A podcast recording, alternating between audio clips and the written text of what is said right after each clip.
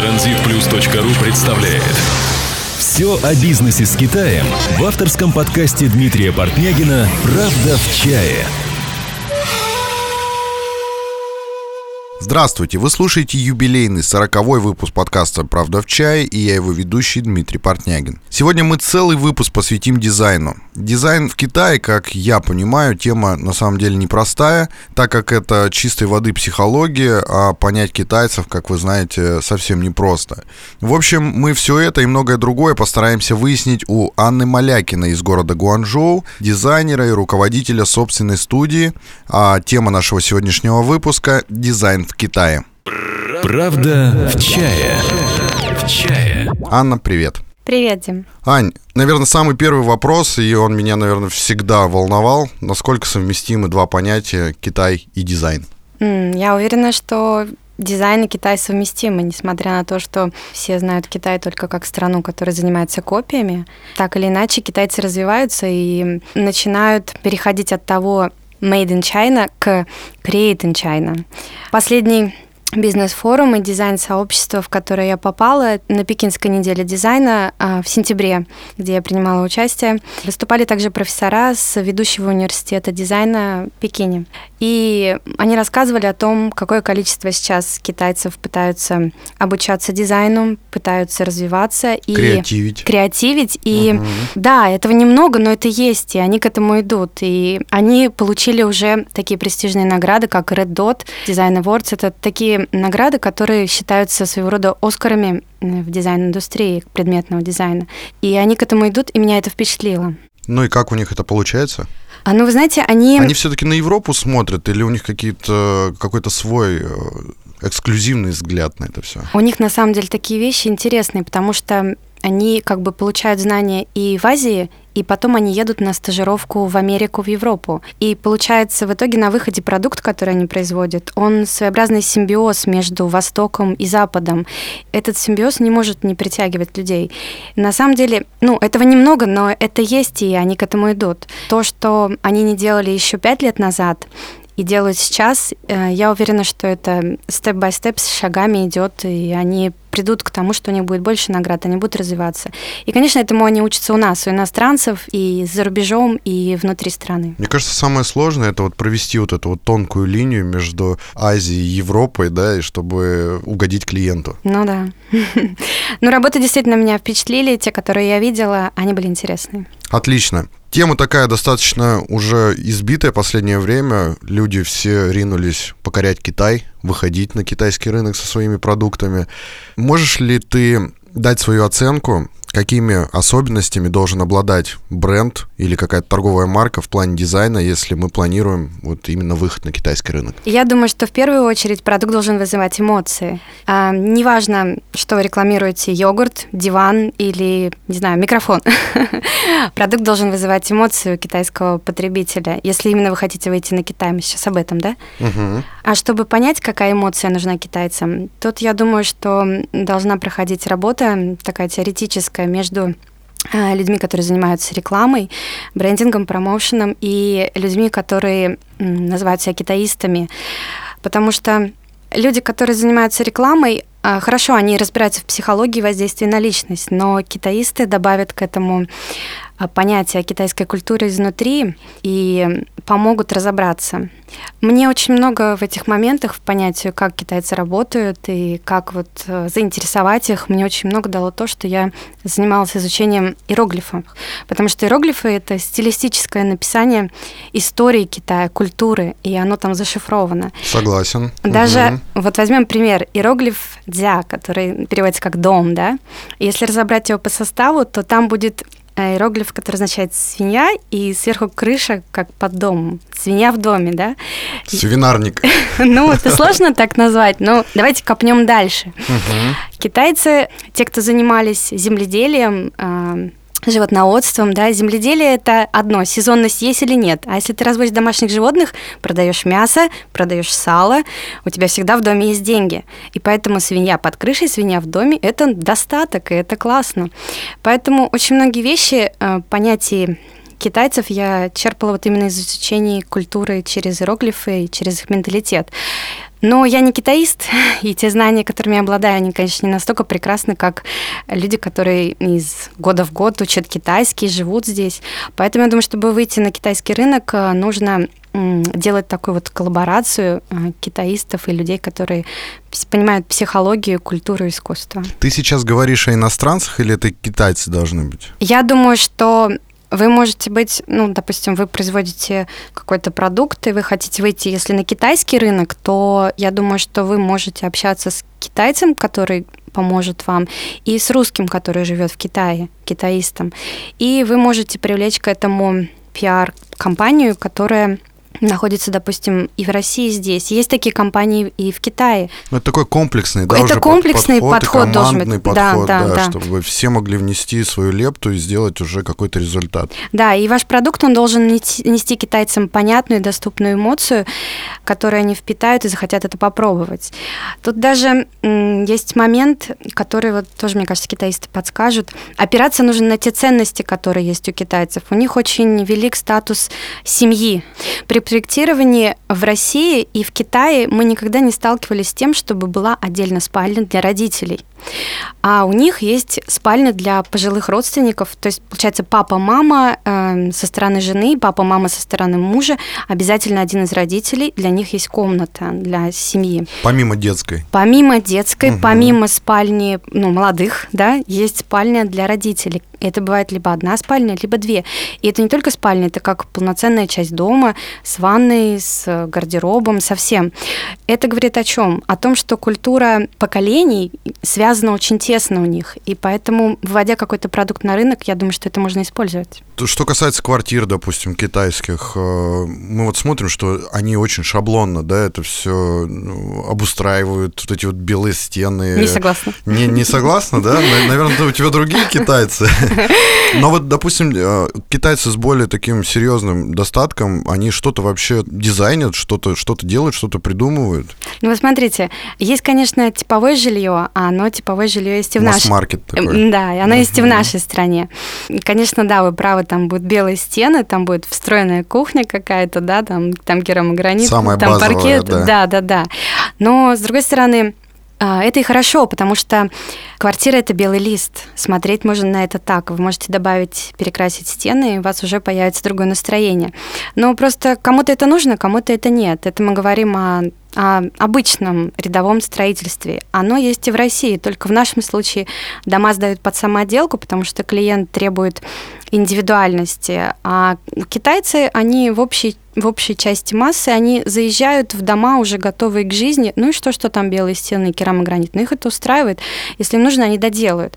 Это мы говорим о тех китайцах, которые абсолютно обычные рядовые. А если мы возьмем прослойку с которой обращается к дизайнерам интерьера и, собственно говоря, которая хочет чего-то другого, это другие китайцы.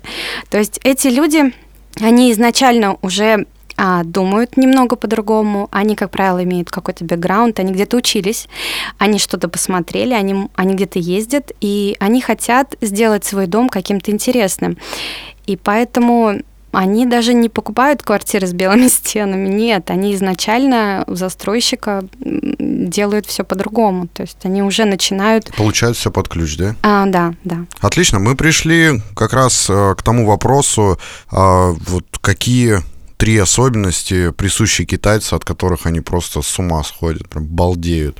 Из хода работы, которая была проделана с китайскими коллегами, с дизайнерами, было подмечено несколько элементов, которые мне очень понравились. Они любят фэншуй, и они опираются на него. Uh-huh. И как бы это не звучало там забавно, не забавно, это философия, и они с ней живут. Это касается всех, да? Ну, я не могу сказать, что всех, но те проекты, которые, в которых я участвовала с китайцами, там это затрагивалось. Uh-huh. К примеру, я сотрудничаю с двумя дизайн-студиями в Гуанчжоу, которые привлекают меня на разные объекты, где, так сказать, нужно европейское видение а, проблемы и ситуации. Uh-huh. Был проект э, спортивного центра для детей, и э, заказчик требовал, чтобы у него получилось определенное число ступеней вход в пространство. Главный вход, фасад, с которого дети, там взрослые будут заходить в эту студию. Если с точки зрения архитектуры, эргономики, стандартный подход ступень есть подступенок, есть стандартные размеры, эргономичные. Там так не получалось. Ну, как ни крути, там должно было быть больше ступеней. Но мы подсчитали, поиграли миллиметрами, и получилось 8, как хотел заказчик. А число 8 – это число Богатство. счастья, богатства для китайцев Процветание. и процветания, да. Мгм. И клиент был очень в этом уверен, и он получил то, что он хотел. Мы посчитали, поиграли расстоянием, получилось удобно, и получился тот результат, в который он верил. А, как правило, мне кажется, а, тут неважно, фэншуй это или не фэншуй, если ты во что-то веришь, то это происходит. И вот это вот один из моментов. Потом был проект у нас еще с другой компанией, мы проектируем выставочное жилье, а застройщик делает выставочное жилье в каждом из жилых комплексов, в которые ходят китайцы и смотрят, как будет, и решают, покупать квартиру или нет. Была такая ситуация, когда мы делали проект, на стадии проектирования эм, китаянка, значит, руководитель компании, с которой я общаюсь, она мне говорит, Анна, вот здесь надо переносить коридор, а, вот будет плохо. Я говорю, почему будет плохо? Она говорит, энергия уйдет в унитаз. Ой, Вот. маленькая. Она говорит, вот ты смотри, говорит, вот здесь а, надо ставить какую-то перегородку или, или чтобы энергетика обходила всю квартиру, и, ну и не уходила в туалет. И поэтому то есть вот эта вот фэншуй теория, она затрагивает все буквально с плана. Я не говорю за всех, но те проекты, в которых я участвовала, там так или иначе были постулаты, вот, на которые мы опирались. А, ну, на сегодняшний момент те объекты, с которыми я сталкивалась, э, китайцы очень ориентированы на Америку.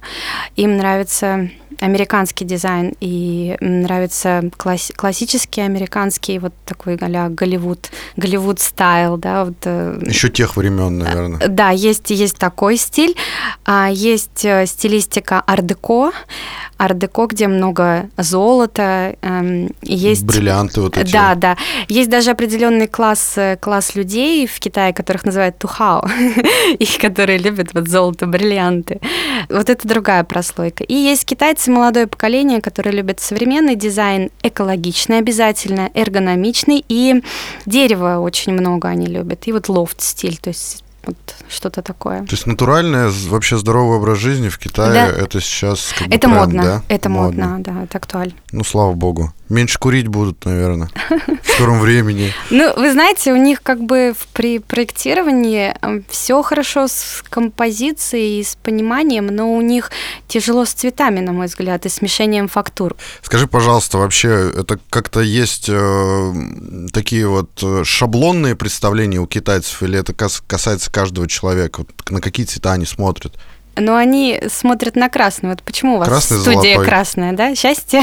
Нет, потому Хорошо. что она у нас раньше была темно-серого цвета и немножко поддав- поддавливала да. нас, да. И мы решили, эй, вот такую вот сделать, Да, да. чтобы пришел сюда и сразу зарядился энергетикой. Ну вот да, вот они тоже любят красный цвет. И, Просто когда этот красный цвет где-то в офисе или в студии, это хорошо, но когда он Да. у тебя дома там, ну, не знаю. Но он Короче может... говоря, красный. Плюс у нас идет Красный, золотой, да, как я красный, понял? золото любят, да. Мгм. Древесные оттенки тоже любят. Ну, такие темные, А, лаковые, да. Лаковые, коричневые, кремовые, да.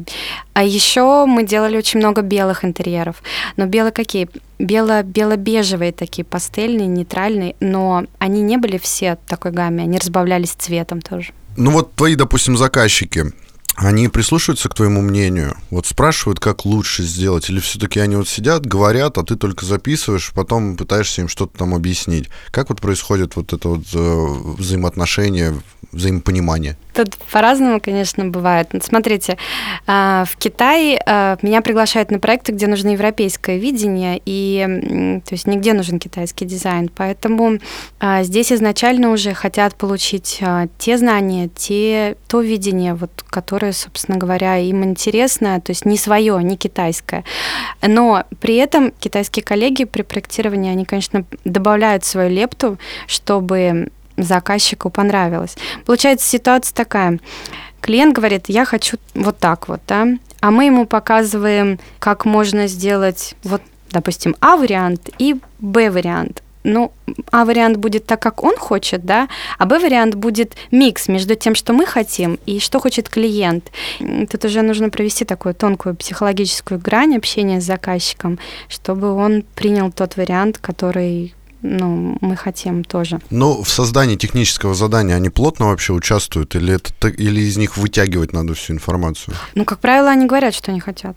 Но в России также люди часто говорят э, хотя бы, что они хотят. Но если клиент не знает, то тогда ему делается несколько вариантов, подборка делается именно по стилистике, а, предоставляются картинки, наработки какие-то, эскизы, и он тогда показывает направление, которое ему ближе. А, китайские заказчики готовы платить за идею.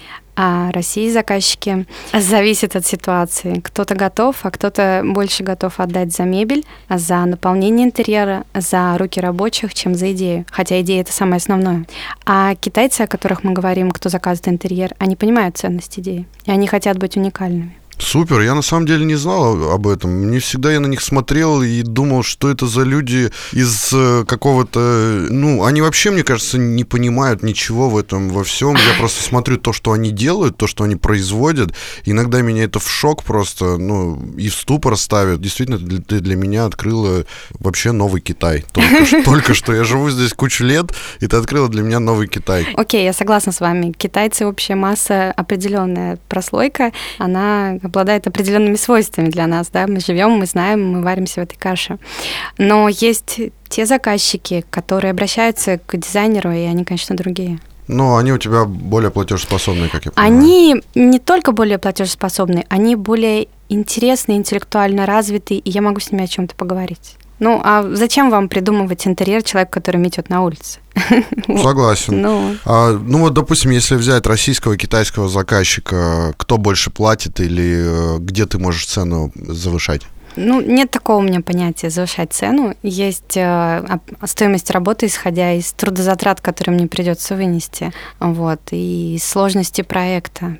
Есть проекты, были проекты, точнее, которые в России стоили дороже, чем в Китае, а и было наоборот. Поэтому мне сложно конкретно ответить на этот вопрос, потому что это все зависит от конкретной идеи проекта. Просто, насколько я знаю, кто позиционирует себя в Китае, э, особенно если это услуги, то для русских заказчиков это одна цена, для китайских это уже другая. То есть это абсолютно два разных рынка, это абсолютно разные люди, которые относятся ну, по-разному к, к дизайну, к деньгам там, и так далее. Мы с дизайнерами ходили э, с вот студии, с которой я работаю, мы ходили с ними на бесконечное количество тендеров, как у них это принято. Они любят ходить на тендеры, потому что дизайн-студий очень много.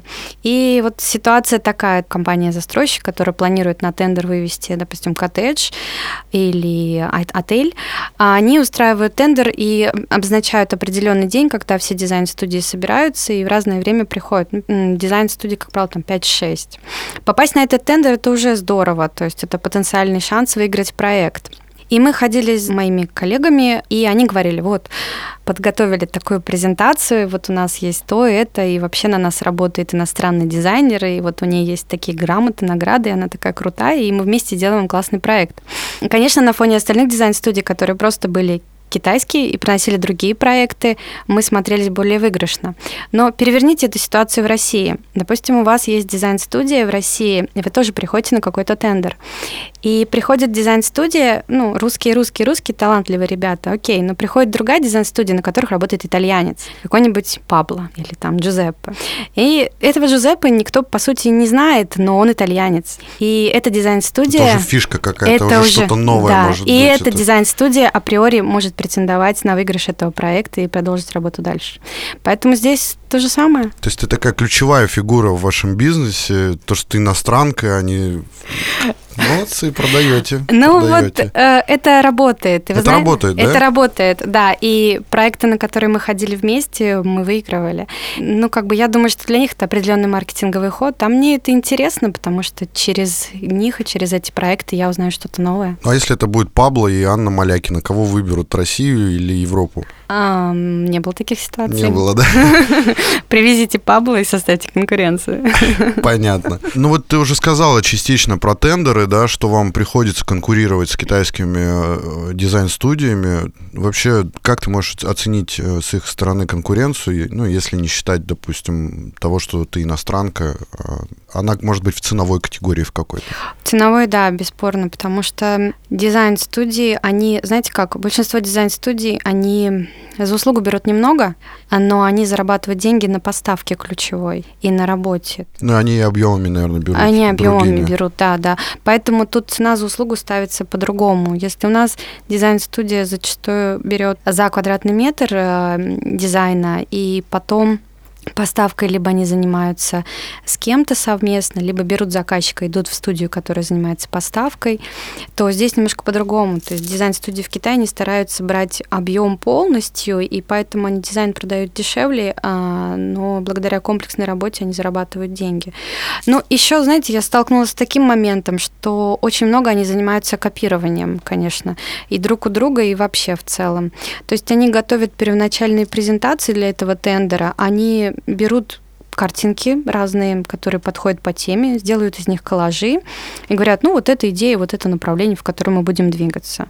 И заказчик, если это принимает, они потом это дорабатывают. Но изначально бывает... Э, ну, изначально... Ань, ну в России также строится работа на самом деле. Если там говорить о дизайне там сайтов или логотипов или э, тех же там офисов, я не знаю, или домов, все равно где-то кто-то что-то крадет, какие-то идеи берут. Значит, я такая ненормальная, стараюсь придумывать больше. Ты молодец, это эксклюзив, это круто. Просто когда ты работаешь на потоке, вот когда у тебя много клиентов, когда у тебя много людей, которых нужно кормить, вот, и здесь уже не заходит разговор о какой-то эксклюзивности. Ну, все равно лучше меньше проектов, но качественных. Правильно. Особенно, когда студия называется твоим именем. А, ну, конечно. Это репутация, как минимум, ребята. Давай на минуту представим, что я дизайнер, и мне очень понравился Китай, так же, как тебе когда-то и я переехал в Китай, и мне нужно чем-то заниматься. Работать, идти куда-то в компанию с утра до вечера я не хочу. Что ты можешь посоветовать людям таким, а, с чего начать и какими инструментами пользоваться для того, чтобы привлечь клиентов, такие базовые инструменты. Я вчера буквально встречалась с девушкой, она приехала в Китай, она тоже новая, и она архитектор была в Владивостоке. И мы сидели очень долго разговаривали, и она тоже не знала, как себя найти. Пошла пока работать на рынок. Она говорит, я не могу там работать, мне нечем там заниматься. Я говорю, ну, конечно. Но она говорит, я не знаю, с чего начать. И я говорю, ну, по-английски говоришь? Она говорит, да, говорю. То есть хотя бы если вы едете в Китай, у вас должен быть английский язык. Открой вот просто список дизайн-студий, которые есть э, в Гуанчжоу, если это Гуанчжоу, да, или там Фушань, потому что там мебельное производство, да, очень много мебель, или Джуншань свет, допустим. А, но она сказала, что она вот больше интерьеры. И я говорю, открой список, выбери компании, которые... Китайские компании. Китайские, угу. так или иначе тебе интересны. И просто всем разошли свое резюме с картинками на английском языке. И пиши, я такая-то, такая-то, хочу у вас работать, хочу получить стажировку. И они обязательно ответят. Они ответят и пригласят на стажировку. Они не бесплатные, они э, платят от 3 до 6 тысяч юаней, э, и вы будете работать ну, 5-4 рабочих дня, но окунувшись вот в эту вот кухню, вы поймете, хотите ли вы работать на рынке или нет. Я прошла этот этап в 11 Реальная работа с заказчиками, да. реальная работа с исполнителями. Да, я прошла а, этот промежуток, этот этап в 11-12 год. Мне хотелось понять, как проектируют китайцы, и я выбрала такую ситуацию, потому что я не могла закончить работу в России, то есть как-то приостановить ее. На тот момент работала дизайн-студия постоянно моя. И я выбрала время, когда наши люди еще не начали отдыхать в России, а китайские еще работают. И когда они не начали отдыхать. То есть это декабрь-январь получилось. В декабре уже в России люди более расслабленно к проектам подходят, уже все готовятся к Новому году, китайцы еще работают. И январь тоже самое фактически. Наши люди только начинают. Короче говоря, у нас там дыра получается. Да, да.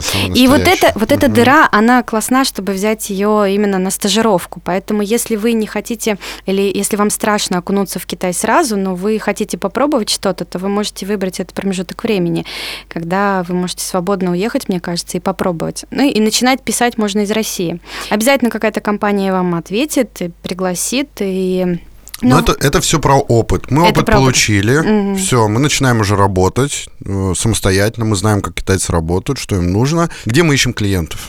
А, я думаю, что здесь вам в помощь пойдет. Вам нужно изучать китайский язык и открывать их сайты, быть социально активным, размещать свое портфолио.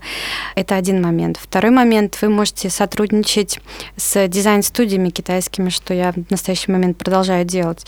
А, и через них вы можете узнать очень много информации. Во-первых, вы можете вживую посмотреть процесс проектирования, как он проходит, как они общаются с заказчиком, походить на стройки. И еще очень интересный момент, через именно китайских проектировщиков вы можете узнать контакты поставщиков, потому что именно с ними я посещала различные фабрики, и я видела там, где они заказывают, видела качество, познакомилась с разными реставраторами, потому что дизайн-студии предлагают комплект, комплектацию проекта под ключ и проекты комплектацию, и бывают какие-то небольшие браки, и познакомилась с реставраторами.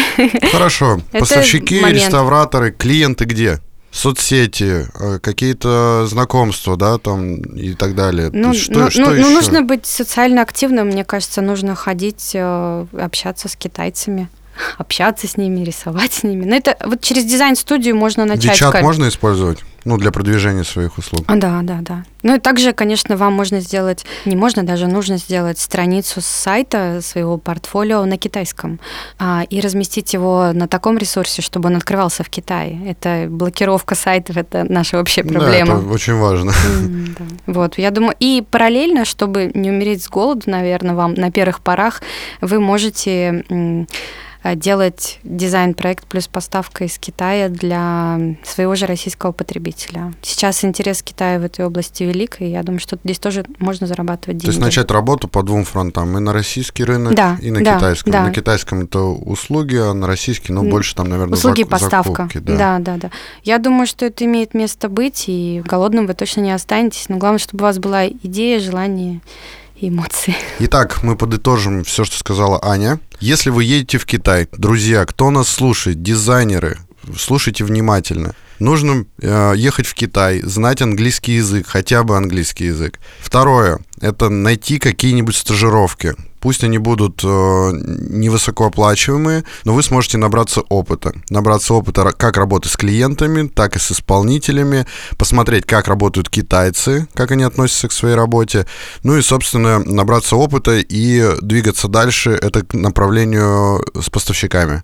Поставщиков нашли, посмотрели, что они предлагают, э, пофотографировали, запомнили это все дело, нашли людей, которые смогут потом исправить ваши косяки, если они будут такие, да, да, Ань? Правильно? Да-да.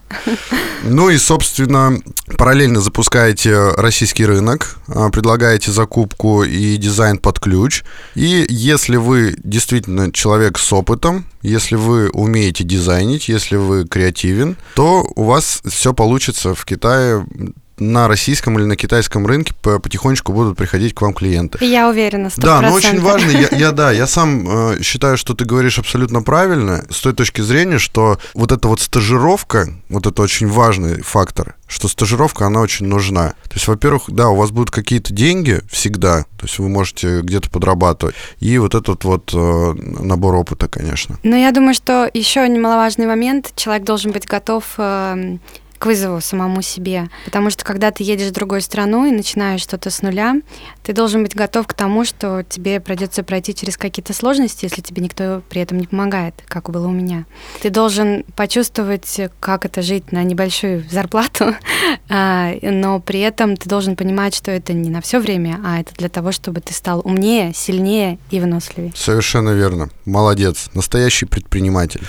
Спасибо. А, Ань, ну давай будем, наверное, заканчивать наш выпуск. Э, очень много интересной информации от тебя поступает. Я бы с тобой еще говорил и говорил, но времени у нас становится все меньше. Я хочу услышать, э, чем ты планируешь вообще заниматься в дальнейшем? Какие у тебя планы, какие у тебя идеи? Что ты хочешь получить дальше от своей жизни, от своей работы? Ну, у меня, наверное, слишком много амбиций. Я хочу быть самым известным дизайнером в Китае. А, я к этому степ-бай-степ иду. И также есть проекты, которые я хочу реализовать, но на которые нет еще заказчика.